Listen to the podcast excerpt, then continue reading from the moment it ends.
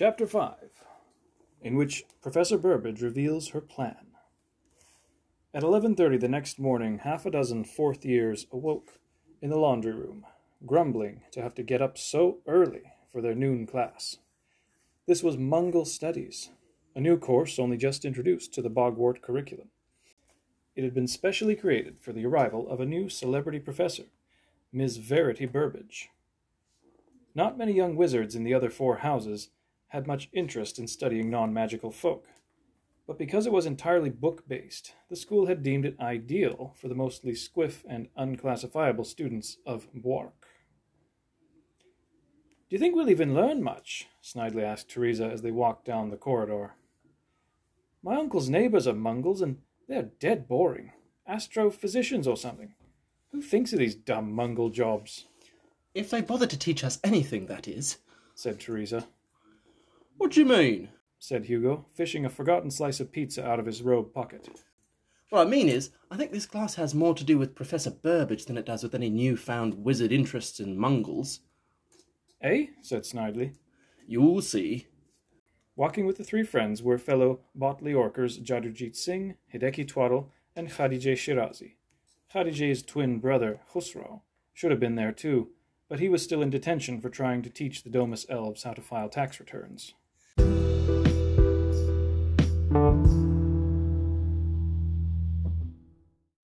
Here it is.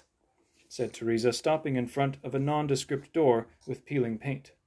They were in a newer wing of the castle, which had been designed in a brutalist concrete style of the 1950s. Despite the enthusiasm of then headmaster Dippet, the cinder block aesthetic had not aged well and clashed horribly with the castle's more gothic medieval sections.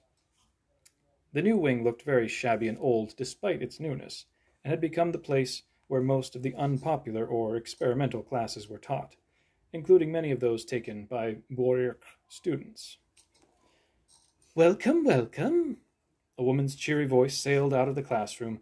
The six entered a mostly bare chamber full of dust and small, ugly desk chairs. A tall, blonde woman stood at the far end.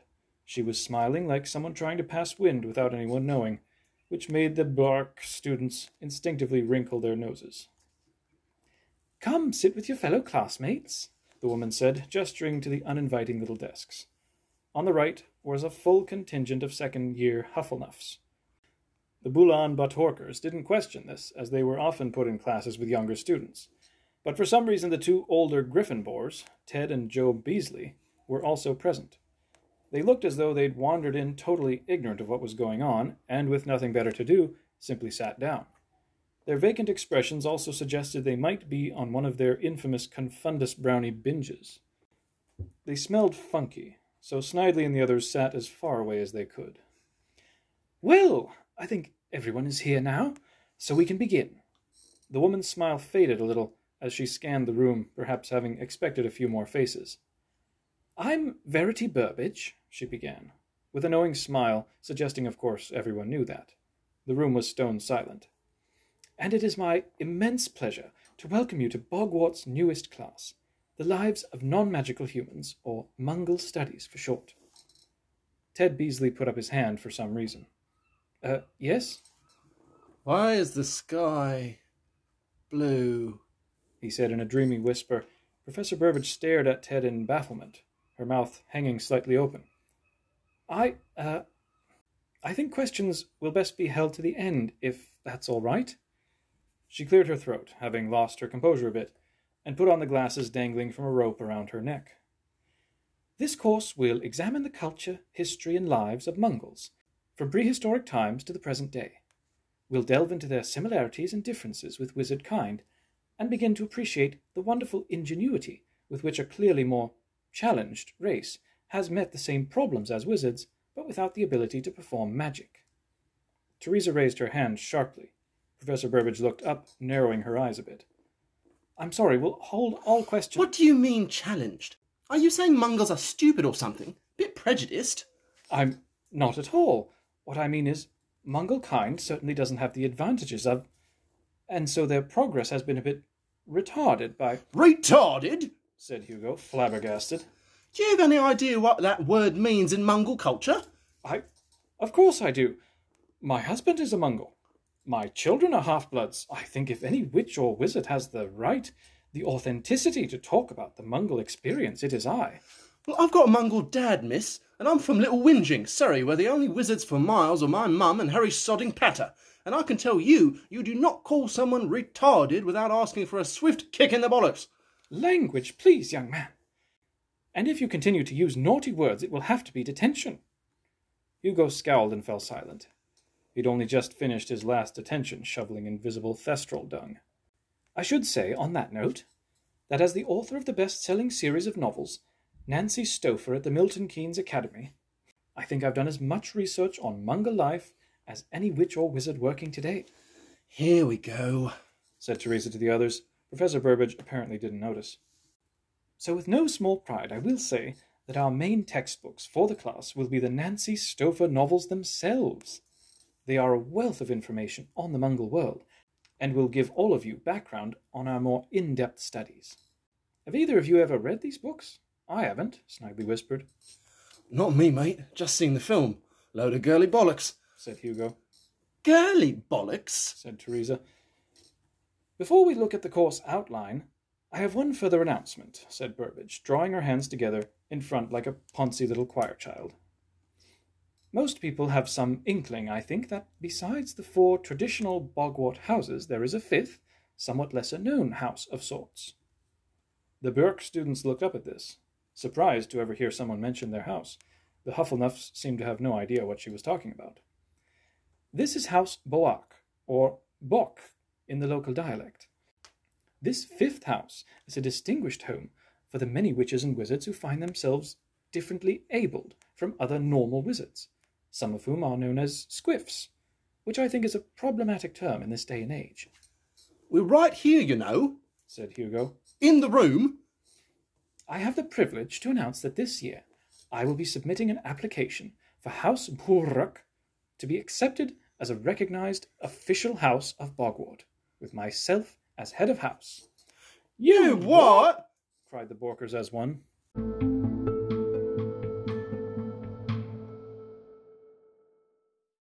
Chapter 6 In which our heroes begin to plot mischief.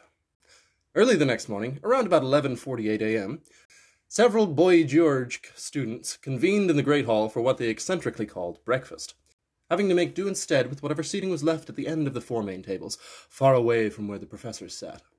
Most often the Fifth House students found themselves sitting at the end of the Hufflenuff table, as Hufflenuff was in many ways closest to their level. Snidely chatted to Khusrau idly about the war in Bosnia, gazing up and down the long table. He suddenly locked eyes with Ernie McMalden, who scowled at him and turned away in disgust, clearly mouthing the word bitch. Hugo munched through an enormous bite of vinegar doused chips, but did not let that get in the way of his following pontification. You know, one of my best mates is a Mungle. Name's Dudston. He likes us to call him Big D, but we call him Dadders behind his back, like his mum does. Does this story have a point, nonsense? Temmie Trilby snapped at Hugo, irritated by his spray of crumbs all over her robes. Everyone who knew him called none such nonsense when he started rambling, which was often. And you know, one time as a lark, I kicked him right in the bollocks. The girly bollocks? Teresa said with a snort. Yeah, and we call that Dadders Nutters. Hugo guffawed, pounding the table in hilarity. The rest of the group tried to resume their conversations, but Hugo wasn't finished. We'll go to the cinema, right? Big D always puts a fat load of seasoning and that on his popcorn. He puts on so much it leaks through the bottom of the bag onto his crotch. We call that Dadders Butters. He collapsed into a fit of violent giggles, shaking so hard that he knocked the serious faced Khusrau off his seat to the stone floor. The cold, fishy eyes of Professor Snipe peered over his daily profit at the commotion taking place at the Hufflenuff table. Once Hugo had calmed down, those seated near him assumed the husky lad's tirade had subsided, but they were wrong. So, Dadders, he's a big fat bloke, right? Hugo snorted out through bites of apple turnover. The rest of the Brewerkers turned their heads slowly to stare at Hugo, struck that their undeniably portly friend would have the audacity to call anyone else a big fat bloke. So he's so fat that he's got these dirty great man melons. We call them dadders udders. With that, Hugo broke into such raucous peals of laughter, his belly jiggling, that bits of half chewed food rained over his schoolmates in every direction. Teresa had had quite enough. Oh, would you shut the fuck up? She bellowed, slamming her cutlery down on the table and causing Hugo to jump, sending food and students flying. A dark shadow loomed over their plates. Professor McDonagall approached. Oh, get out of here, you pack of bow-faced daubers! And with that, she magically shunted the Boyergakers out of the great hall, higgledy-piggledy.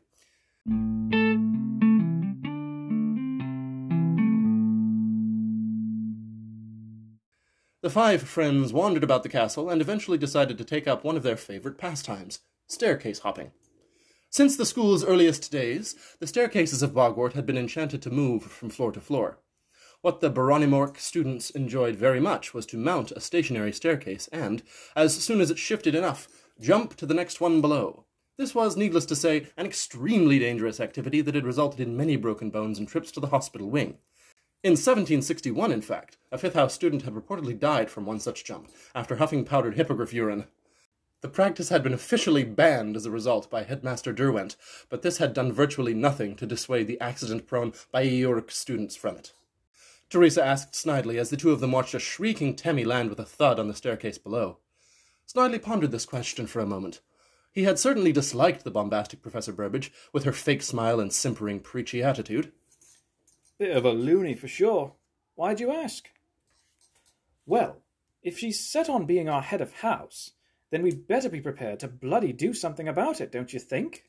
Teresa was always prepared to do something about it, whatever it happened to be at the moment. Isn't Felch head of house anyway? Seems a bit disrespectful, innit? Of course it is, it's a load of crap. Felch may be an odd, smelly git, but he's a damned sight better than that blonde bitch will be if she gets her paws on us. Snidely had to agree. The enthusiasm of Professor Burbage was a worrying development, one that seemed primed to throw a wrench right into the Boyurkers' plans. Those plans being, of course, to goof off all year and do whatever the hell they wanted. Felch understood this very well. He had neither the time, patience, nor inclination to push his students to learn much of anything, instead preferring to leave them to their own nefarious devices. As long as they knew how to mop up a bathroom full of pumpkin juice vomit and scrub a toilet destroyed by rock cake diarrhea by the end of their time at Bogwart, Felch considered his job as their de facto mentor very well accomplished. As he careened magnificently through the air towards the staircase below him, Snidely considered how exactly they could stop the clearly insane Professor Burbage from ruining their school experience. Just as he believed he had hit upon the perfect idea, the skinny behind of the daredevil Temmie smacked him square in the back of the head, having herself dropped fifteen feet directly after him. Another day, another trip to the hospital wing to treat a mild concussion.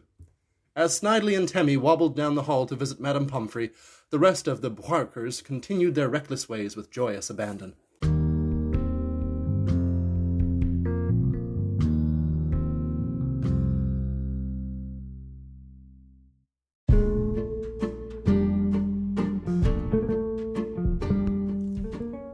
Thanks so much for listening, and we hope you enjoyed this week's episode. If you'd like to support the show, nothing helps more than telling your friends in person and spreading the word on social media. You can find our pages on Twitter, Instagram, and YouTube. For more info on the show, go to our website at borkpodcast.wordpress.com. That's Bork spelled B O R K E. Here you'll also find artwork by the authors and friends, as well as PDF copies of every episode. Thanks again, and see you next week.